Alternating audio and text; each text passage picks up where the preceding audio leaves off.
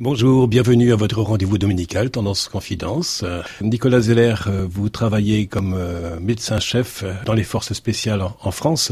Euh, vous êtes aussi l'auteur de ce livre paru aux éditions Talendier qui est comme titre Corps et âme. Qu'est-ce que vous acceptez de dire de, de vous-même pour continuer de vous présenter aux auditeurs de Tendance Ouest? Je suis médecin, voilà, je suis médecin et je le fais dans un dans un environnement très particulier qui est celui des armées. Ce métier de médecin militaire, il nous fait rencontrer euh, euh, l'autre et cet autre, euh, c'est un soldat. Et ce soldat, aujourd'hui, il peut paraître parfois un peu banal, mais en réalité, quand on le rencontre, c'est c'est quelqu'un qui donne sa vie pour la France. Et dans ce cadre militaire, quelles peuvent être les missions de ces forces spéciales? Alors les, les, les, forces spéciales, c'est des commandos euh, qui sont formés, entraînés, équipés pour euh, conduire des opérations dont l'intérêt est stratégique pour euh, pour le pays, qui revêt un caractère essentiel pour la sécurité du pays. On pourrait le, le traduire comme ça. J'y suis arrivé comme médecin, toujours bien sûr, un peu sur le sur le tard entre guillemets. J'avais déjà commencé à soutenir d'autres régiments de, de l'armée de terre avant de faire ce choix de de rejoindre euh, ces unités-là qui sont un peu particulières, mais dans lesquelles la densité humaine euh, se conjugue avec euh, la densité des opérations et se crée une alchimie très particulière. Alors lorsque nous parlons de, de l'armée, nous parlons d'elle parfois comme la grande muette. vos patients qui sont aussi des militaires peuvent vous parler en toute liberté. Ah oui, il y a une parole libre dans le dans le cabinet du, du médecin. Les gens se livrent, les gens partagent. parfois pas tout tout de suite. C'est subtil, il faut parfois un peu de temps, mais globalement, on arrive à créer ce lien entre un, patient, un malade, un blessé et, son médecin euh, euh, de façon tout à fait euh, identique à ce qui peut se passer dans le dans le monde civil. C'est ce qu'on vit humainement qui crée cette intimité. Le soldat est pas muet, en tout cas pas dans l'intimité du bureau de son médecin. Les personnes se livrent, vous en avez fait un ouvrage. Tout livre est un voyage. J'emprunte ces quelques mots à Eric Orsena qui a préfacé votre, votre livre qui a comme titre Corps et âme. Mais ce livre-là est un voyage à nul autre pareil, car il vous conduit en des régions extrêmes, là où la vie côtoie quotidiennement la mort. Eric Orsena. Ça vous inspire un commentaire? Là où la vie côtoie quotidiennement la mort. Voilà, je pense que ça c'est quelque chose d'essentiel euh, pour ceux qui connaissent pas euh, le monde des armées ou pour ceux qui se posent la question de s'engager dans les armées. La réalité du, soldat, c'est celle de la guerre.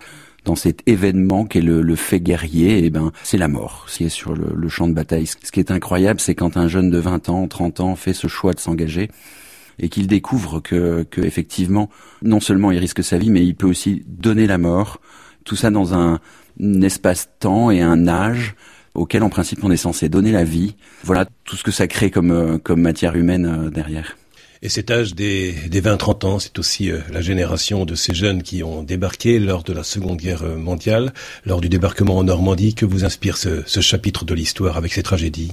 Le débarquement, les plages de débarquement pour ceux qui y ont été, il y, y, a quelque chose d'assez impressionnant, c'est la majesté du lieu, quand on regarde ces lieux-là, il y a quelque chose qui vous emporte, il y a, quelque chose de magnétique qui sort de ces, de ces, de ces terres.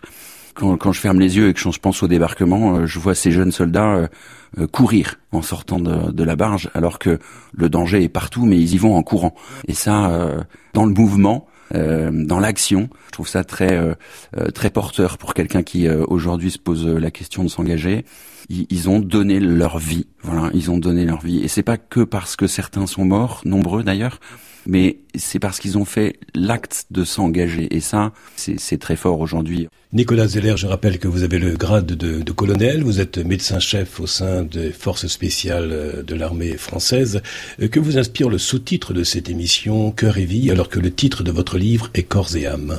Euh, Pour se poser cette question du sens de la vie, quel sens a ma vie?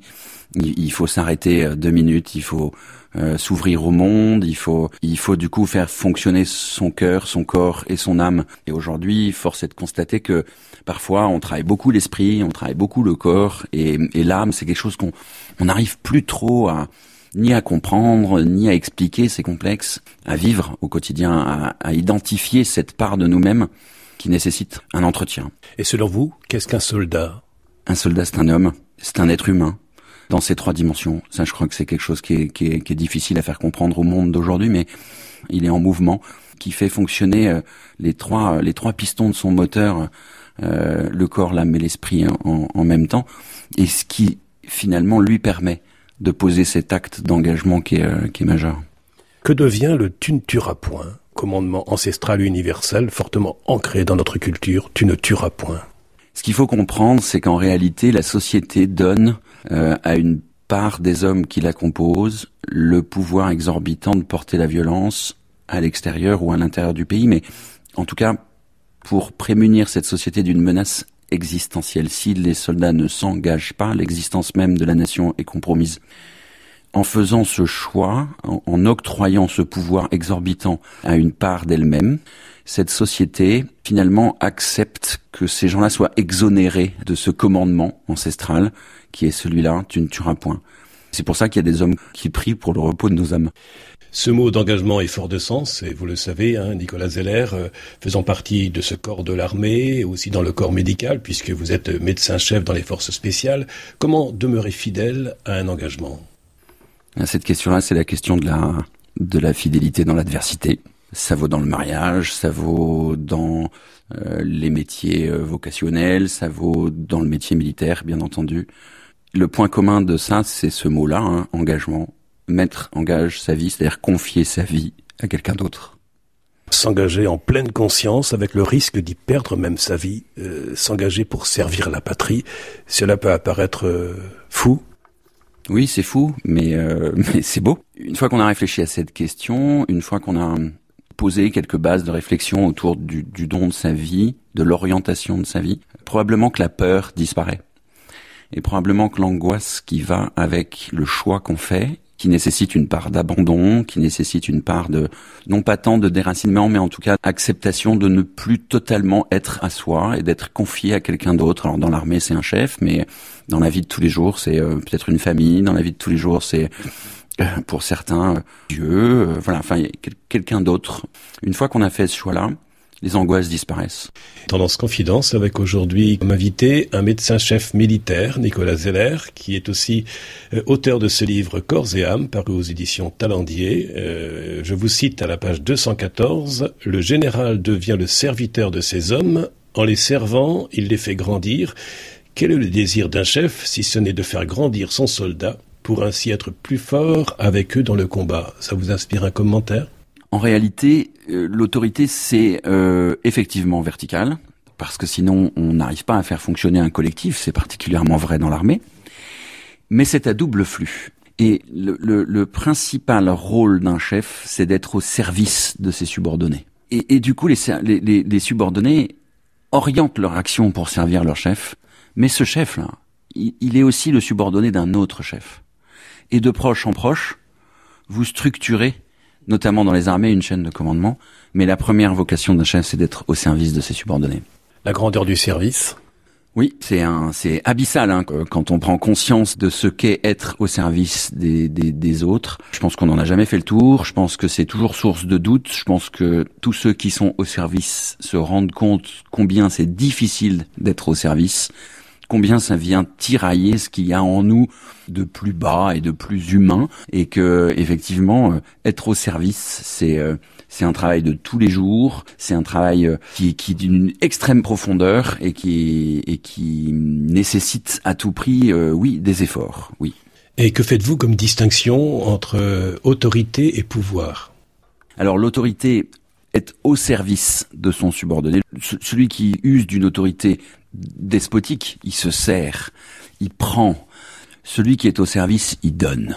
Voilà. Il y a, il y a quelque chose entre le pouvoir et, et, et le, le, le, service qui, qui s'oriente pas de la même façon. Euh, on donne et on recevra autre chose sous une autre forme qu'on n'a pas du tout calculé probablement d'ailleurs et qui nous surprendra. Et l'autre, il se sert, il prend. Quand on vient dans les armées, on y vient pour servir et pas pour se servir. Et ce que vous nous dites là euh, peut nous apparaître exigeant et nécessite du courage pour s'y tenir. Ce qui est génial avec le courage, c'est qu'on ne naît pas courageux. Euh, c'est pas déterminé génétiquement. Il y a derrière le courage la notion de la volonté, et donc derrière la question de la volonté, la question de qu'est-ce que je désire. Et, c'est pour ça que ces deux choses-là sont, sont, sont articulées. Si on est dans le plaisir, la jouissance et qu'on prend, on n'est pas dans le don et le service, et donc on ne peut pas avoir des désirs, et donc on ne peut pas être en mouvement, faire des choix, et, à la fin c'est extrêmement compliqué d'être courageux parce qu'on va être taraudé par la peur et les remords. Et j'imagine que cela nécessite du courage. Quelle vérité dire aux malades? Euh, Il y a que l'homme pour se poser cette question-là finalement. Euh, quand on est euh, dans cette intimité, dans ce rapport très intime euh, qui unit un, médecin et un malade ou un blessé, les vérités se, se lisent, les vérités se, se, traduisent par des gestes, par une attention particulière, par des mots aussi bien sûr, mais il faut aussi trouver le temps de dire les vérités. Il y a un temps pour les dire, un temps pour euh, ne pas les dire aussi. Euh, pour réussir à trouver l'alchimie dans, dans cet espace-là, euh, il faut bien connaître les gens, il faut que les gens nous connaissent, il faut avoir créé cette relation. Et puis, et puis la vérité se, se dit et se vit naturellement. Est-ce que ce serait la vérité que le patient, que le malade est capable d'entendre dans l'état où il se trouve? Oui, c'est ça, c'est la vérité qu'il est capable d'entendre au moment où il est capable de l'apercevoir, au moment où elle fera sens pour lui. En tout cas, je crois que ce qui est essentiel pour les médecins, c'est pas de se sentir détenteur, dépositaire de la vérité et du savoir. On, on sait des tas de choses que nos malades ne savent pas, et pour autant, qu'est-ce qu'on peut ne pas leur livrer? Pas grand-chose, mais peut-être pas tout au même moment. Peut-être est-il pas forcément ouvert à entendre telle ou telle chose à tel ou tel moment. Mais ça, ça se sent, ça se vit, ça s'apprend, puis ça se perçoit. Enfin, il y a quelque chose d'assez, d'assez subtil. Est-ce que vous acceptez, Nicolas Zeller, de, poser votre voix sur ces lignes que vous avez écrites dans, dans ce livre qui a comme titre euh, Corps et âme? Cet extrait se trouve à la page 241. Ah oui, très beau moment. Le manque de transcendance fragilise, faute d'armature solide, le soldat face à la réalité des combats. Il lui manque un squelette et non l'exosquelette qu'on lui promet à l'ère du tout technologique. Il lui faut donc épaissir son corps, son âme et son esprit. Ben merci d'avoir choisi ce passage. Effectivement, aujourd'hui, on vit dans une société euh, de toute puissance, de maîtrise parfaite de son environnement. Et c'est un puissant fond. Il y aura toujours euh, l'opportunité de faire plus. Et effectivement, cette image de l'exosquelette, de l'homme augmenté, pour certains même de thèses transhumanistes, hein, euh, tout ça pousse à, quelque part à maîtriser de plus en plus tout notre environnement ça parle aux médecins que je suis, ça parle aux, militaires que je suis, parce qu'en réalité, je trouve, euh, mais ça n'engage que moi, que dans la guerre, dans le fait guerrier, dans l'instant du combat, on se rend compte que tout ça vole en éclats à une vitesse incroyable et que et que finalement euh, euh, derrière toute cette technologie, il y a un homme tout simple avec une âme qui, elle, vient euh, interagir directement avec ce qui se passe, et que là, on pourra mettre toute la technologie autour de cet homme. Cette âme ne sera jamais étouffée en réalité.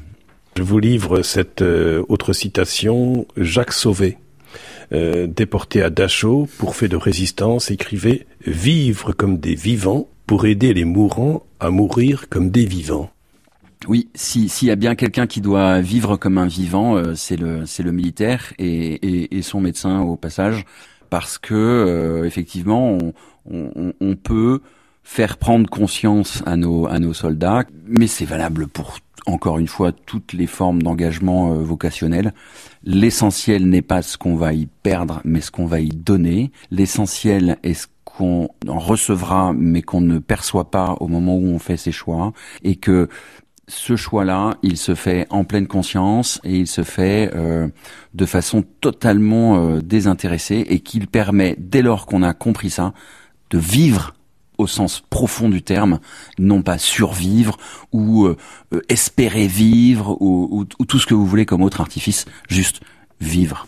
Et au terme de ces deux émissions, Nicolas Zeller, quel est ce message que vous souhaitez adresser aux auditeurs de Tendance Ouest? Je dirais aux jeunes de ne pas avoir peur de s'engager et d'y orienter toute leur vie, de mettre en gage leur vie, de faire ce choix libre euh, de se mettre au service, quelle que soit la forme de service, quelle que soit la forme d'engagement, qu'il soit militaire ou civil dans le monde de l'entreprise, dans, le, le, monde des grandes vocations, l'éducation, la vocation des ordres, la vocation de la justice, la vocation de l'enseignement et la vocation médicale allez-y pleinement, vivez pleinement ces vocations, engagez-vous. Vous êtes dans une génération qui a d'énormes qualités, qui sait s'engager, qui n'a pas peur d'affirmer des convictions. Vous avez cette qualité-là. Usez-en pour, euh, pour vous engager. Et que direz-vous à Dieu au soir de cette vie terrestre et au matin d'une vie céleste, Nicolas Zeller?